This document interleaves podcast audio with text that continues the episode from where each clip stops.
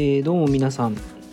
ペペです。この番組 NBA トークマンショーは私ペペが NBA のことについて、えー、だらだらとお話をする番組になっております。はい。えーとですね本日なんですがちょっと久しぶりに何かこうテーマを持ってお話できればなと思っております。で今回は何かというとなんだかミルウォーキーバックス調子悪いねっていう話ですね。うん。えそんなことなくないって思ってる人もいると思うんですよ。で実際今ミルウォーキーバックスどれぐらいの、まあ、順位かっていうと、まあ、イースト2位なんですよね。全然調子悪くねえじゃんっていう話だと思うんですけど。いやなんだかなんだか個人的に見ていてですねちょっとこう波に乗り切れてない感っていうのがあるかなっていうのを勝手に思ってるんですね。はいうん、まあなんかあの直近だとジャズに2連敗をしてしまったことにも表れてるようになんだかねあの強いチームにももちろん勝てないんですけど弱いチームとの試合もポコポコ落としたりしてるんですよね。なんか直近負けてるチームの名前とか言っていくとジャズでしょ？サンズでしょ？あとホーネッツペリカンズあとレイカーズネッツニックスとかなんですよね。うんちょっとこれなかなかよろしくないなっていう感じですよね。うん、でまああのもともとバックスはシーズン始まる前に、まあ、割と長い期間バックスの躍進を支えたエリック・ブレッドソーをペリカンズのドリュー・ホリデーとトレードしてですねちょっとポイントガード入れ替えたんですね。うん、であとはちょこちょこあのベンチ層のメンバーを変えてですね例えば DJ オーガスティンを取りましたとかあとはボビー・ポーティスを取りましたとかあとあのスパーズにいたブリン・フォーブスを取りましたとか。この辺りちょこちょこ補強してですねなんかうまい具合にあのはまる感じでですね補強した結果結構やっぱりいいんじゃねえかなっていうふうに僕は思ってってたんですね。まあ、正直優勝するかっていう話で言うと結構むずいなって無事いなって思ってるんですけど、まあ、割といい補強したからやっぱり今季もイースト首位狙えるんじゃないかというふうに思っていたんですがやっぱりまあ新加入選手が多いからか分かんないんですけどなかなかこう波に乗り切れてないなっていうふうに思っているのでちょっと今日お話このお話ができればなと思ってます。でまずあのミロキバックスのもうフランチャイズプレイヤーに大成長を果たしたヤニス・アデト・クンポなんですが、えー、この番組で以前言ったかもしれませんけども彼がドラフトされたその時彼が MVP シーズン MVP に輝くレベルの選手になるとは誰も思ってなかったかもしれません。そういう意味で言うと僕もそう思ってなかったんですけど僕はずっと注目してましたっていう。それあのいやなんか俺に目見る目があるって言いたいわけで全然なくて僕はどういう意味で注目してたかっていうとやっぱりそのまず名前ですよね。ヤニス・アデト・クンポっていうまあこれ普通に読みのあの漢字で言いたいんじゃなくてやっぱこうアルファベットの字面で見た時にやっぱ明らかにおかしいんですよねもう。これななんて読むのみたいな。当時アンテト・クンポとか僕は呼んで勝手に呼んでましたけどっていうのもあったし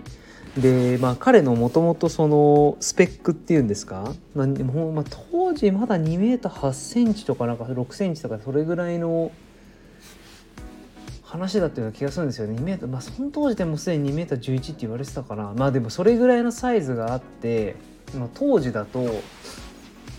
なんならシューティングガードなんじゃないかみたいな。シューティングガードスモールフォワード的なポジションとして、まあ、紹介をされていて。まあ、よくある外国人選手で割とこうナショナルの試合で活躍してるシーンっていうのだけ切り取られていてもちろんその NCAA での活躍の経歴はないと。だからまあ本当チャレンジ枠ですよね。このこの手のタイプっていうのは。よっぽど国際試合で華々しい結果残してない限りはチャレンジ枠だしそもそも全然まだまだ名前も売れてなかったところで1巡目15位ぐらいで、まあ、彼は指名されてミルウォーキーバックスに入るわけなんですけど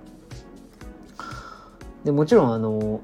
なんだろうドラフトされたその年から大活躍したかっていうと全然そんなことはなくて、うん。まあ、ちょうどジェイソン・キッドに、まあ、ヘッドコーチがなるさその2年目3年目3ぐらいまでは結構、うん、なかなかスタ、うん、プレイタイムももらえなくてですね伸び悩んでましたし、うん、なんですけどやっぱその夢ありますよね。2 m 1 1センチとか、まあ、ほんとそれぐらいのサイズがあって当時すっごいひょろ長くて。なんとなく僕ジョナサン・ベンダーになっちゃうんじゃないかっていうのをこう影を重ねたりもしたんですがなんかどういう選手に成長するんだろうっていうのがとても楽しみで。うん。うん、なんか僕個人的にはボリス・ディアウみたいな選手に彼がなるんじゃないかなって勝手に予想してたんですけどもう全く違いましたね彼はもう誰々っぽいじゃなくてヤニス・アデト・クンポっていうものを完全にリーグに根付かせるとこまで成長してしまってフランチャイズプレイヤーになりシーズン MVP になりっていうまあもうすごいなっていうところでしかないんですけどなんかこうまあ僕そんなところまあ本当に2013年ドラフトされた時から注目をしていたプレイヤーなのでミルウォーキーバックス自体のフランチャイズもすごいずっと好きで見てたんですよ。ちょっとまあもう本題入る前に思い出話ばっかりしちゃうんですけど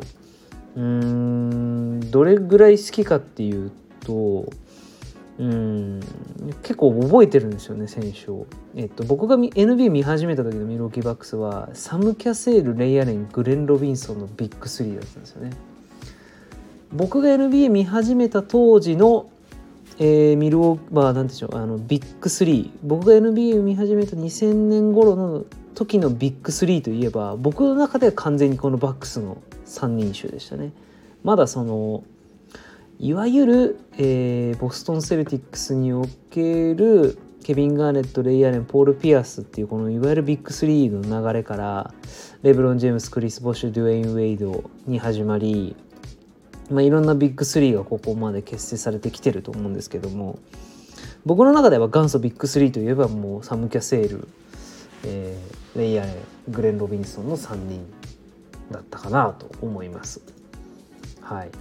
でその3人が活躍しつつアービン・ジョンソンがセンターにいたりとかちょっとどん時代が流れていくとこうティム・トーマスがねシックスマンにいたりとかっていうのがあると。でそこから、えー、いろんな選手がまたジョインしてくるんですけど、まあ、サム・キャセールあとはゲイリー・ペイトンが入ってきたりあごめんなさいサム・キャセールはもともと言いましたけどゲイリー・ペイトンが入ってきたり、まあ、ここからちょちょうどそのビッグ3が解体されだすんですよね。レイアレンがソニックスに行っちゃってそのソニックスから逆にペイトンがやってくると。でその後に伸びてきたのが、まあ、皆さん言わずと知れた、えー、アメリカ代表にもなったマイケル・レッドですね。もう背番号22番のサウスポーシューター。今でも彼のシュートフォームはもう目に焼き付いてますけれどもそういう独特でした。でマイケル・レッドになったと。でもこのマイケル・レッドの時代ぐらいからもうほんとボコボコに負けてきてるわけですよね。はい。で多分そのマイケル・レッドが結構活躍してたよねぐらいのところからちょうど多分ミドルトンとかがあのまあドラフトされたりとかっていうのがこうなってきてそこからヤニス入ってきてでジャバリ・パーカーが来てジェイソン・キッドがヘッドコーチになってみたいななんかそんな流れなんですよね確か。うん。そうそうそう。なんでそのまあもちろん本当にボコボコに負け負けまくってた時からですねこのイーストのエリートチームになるまで僕は見届けてきてると。ちょっと古参ぶっちゃってるんですけど。はい。そうですね。なんで結構好きですっていう話でした。はい。で、えー、と昔話はこれぐらいにして、まあ、僕から見るとなんだか調子悪い悪そうだなって思ったんで調子悪そうなんじゃないかっていう前提に立っていろいろ見ていくとまずチームスタッツからいくとですねまず、えー、なんとオフェンスレーティングは1位だと いうことでチーム平均で毎試合121点取ってるっていうことでですねで平均フィールドゴールも驚異の49.3%っていうことこれマジかっつう話なんですよね。うんいやこれこれ素晴らしい成績だと思いますねこのオフェンスレーティングは。で確かにななんかこう僕僕の中ですごい違和感があったのが正直な話例えばその新加入の選手が全然いけてねえとかっていう話になるのかなと思ったんですけどまあ結果的にそういう面もあるんですが僕が一番注目してたドリュー・ホリデーは結構いい活躍をしているここまで平均で16.4得点4.8リバウンド5.4アシスト。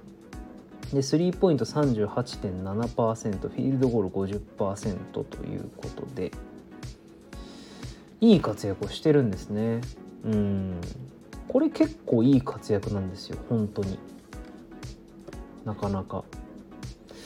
なんか僕のイメージだとここまで彼がえー、うん。やっぱここ数年でもキャリアイヤーと言っていいぐらいフィールドゴールとスリーポイントの確率も高いですね、まあ、平均得点も落ちてますけどもそれはヤニスいるしミドルトンいるしっていう中で言うとあんまりそんなかなっていう気はします。うん、なんでで、まあ、まあねヤニスもね普通に活躍してるしミドルトンもねまあずっと平均20点ちゃんと取ってるっていうフィールドゴール50%スリーポイント45%まあ、フリースロー89.9%と惜しいですけど、まあ、これも504090のもうエリートシュートプレイヤーの称号をまあ本当に我が物にしてますよね。なんでオフェンス問題なさそうですということでした。うん、でなんでオフェンスは全然いいめっちゃ点入れてるし確率も高いのであると。一応スリーポイントの確率とか見ときますか。スリーポイントの確率もなんとリーグで2位であると。40%平均で決めてると。半端じゃないですね。うんいやこれはどうなんですかね。なんでオフェンス面は本当に問題ないんでしょうね。じゃあこれどうせまあ落ちとしてディフェンスが悪いんだろうっていうことでディフェンス悪いんだろう前提で数字を見てみるとまあこれで言うとまあ、まあ、平均失点みたいなもんですね。で最も今リーグで平均失点が低いチームはどこかでいうとまあニューヨーク・ニックスなんですよね。もうこれすごいサプライズですけど。なんでそこから数えて要するに1位ニューヨーク・ニックスとした時にミルウォーキーバックスが果たして何位かでいうと19位だと。なんでこれは平均以下の数字だっていうことが分かってきました。うん。まあ、ただ相手に許しているフィールドゴールの確率でいうと45.5%っていうことでこれはそんなに悪くないと。うん。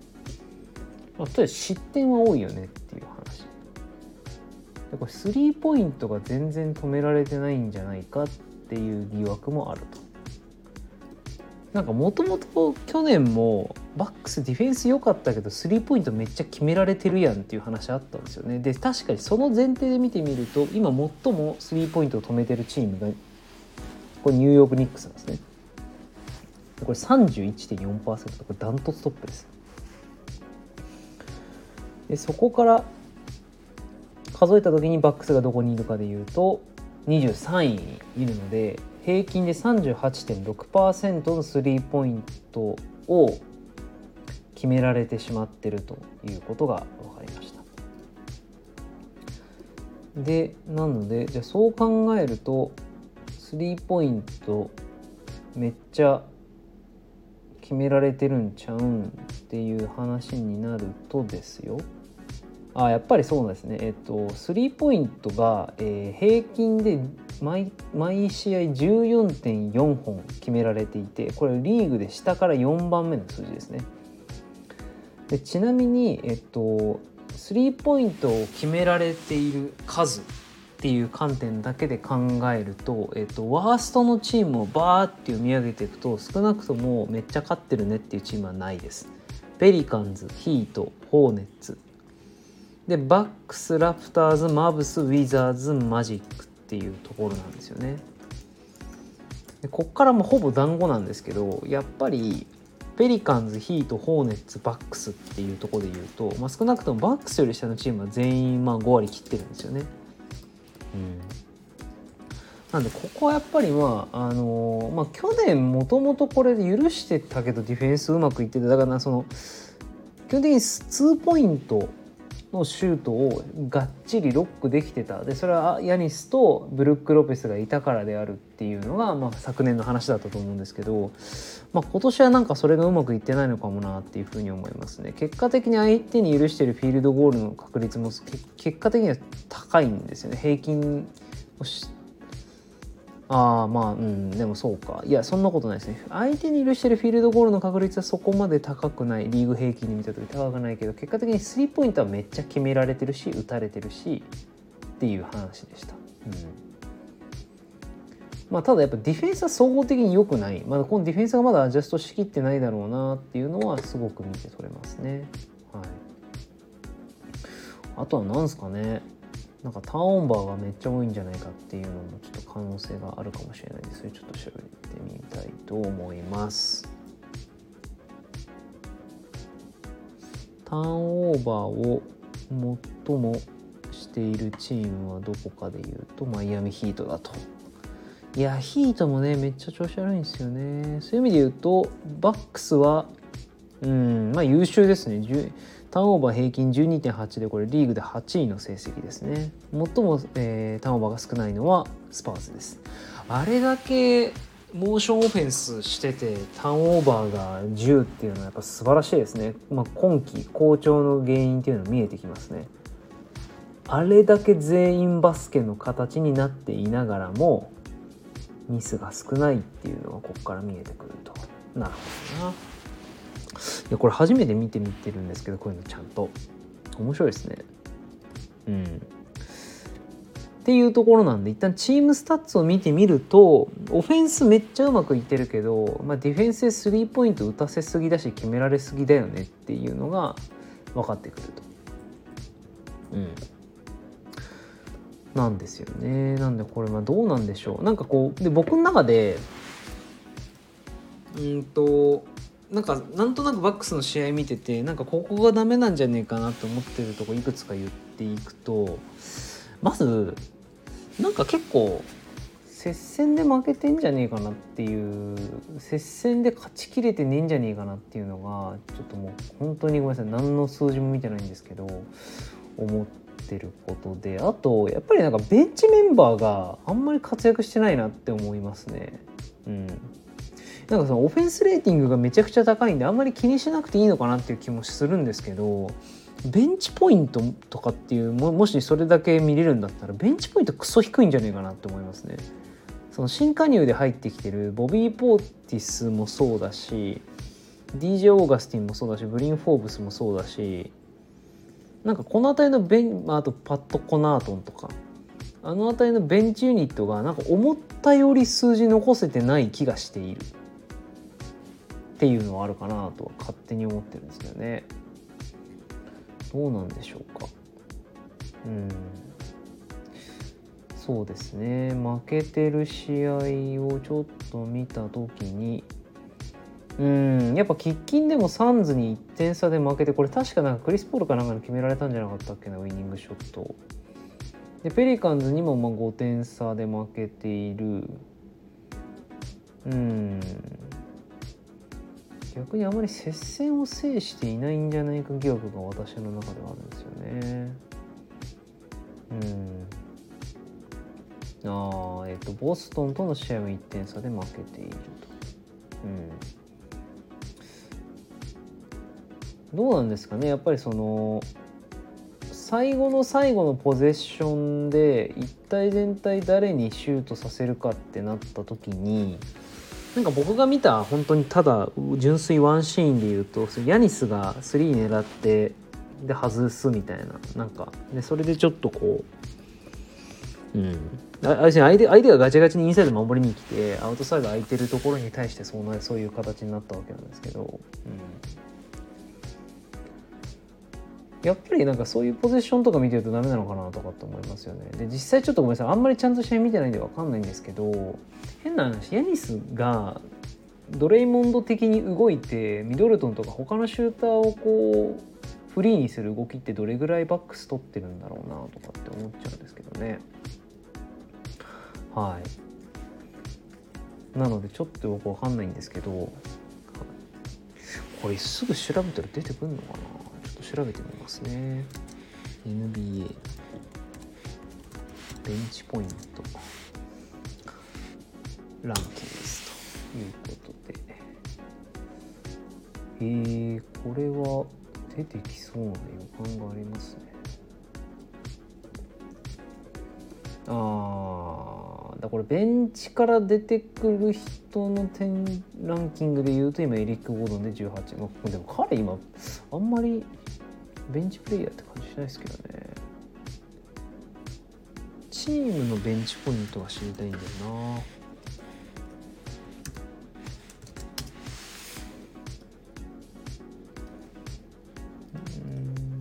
お。出そうですね。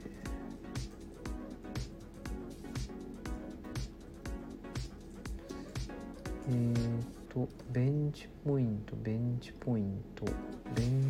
ポイントベンチポイント。いやちょっとベンチポイント出ないっすね。ベンチポイントベンチポイント。うん。なんかななんかちょっとやっぱ気になるんですよね。うん。多分多分低いんじゃないかなって勝手に思ってはいるんですが。うん。すいませんちょっと調べ切ったら是非書きたいなと思っているんですけども。うん。ということで。はい。ちょっとあんまりこう取り留めのない感じになってしまったと思いますが、まあ、個人的には、まあ、確かにシクサーズあの非常に今季好調なんですけども。うん。なんかやっぱバックスにファイナル一度行ってほしいなという思いがあるので、まあ、昨年はヒートに、まあ、後陣を排する形になったわけですが今季はまあぜひカンファレンスファイナル等で、えーまあ、シクサーズですね倒していただいてファイナルに行ってレイカーズ対ミルウォーキーバックス見たいなと思ってます。あごめんなさい。あそっか。あとネッツいるんですよね。どうなんだろうな。ネッツ負けてんだよな。確か喫緊でやって。うん負けてんだよな。ごめんこのネッツのそうだ。ネッツの試合もこれ123と125なんですよね。そうだ。KD のなんかスリーポイントとかで確か負けたんですよね。はい。いやでもちょっと個人的にはやっぱヤニス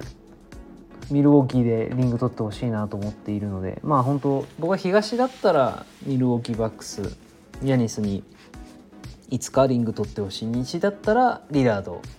ブレイザーズにいつかこうリラードにですね。リング取ってほしいなって思います。はい。でそれでは本日は以上でございます。はい。それではまたお会いしましょう。バイバイ。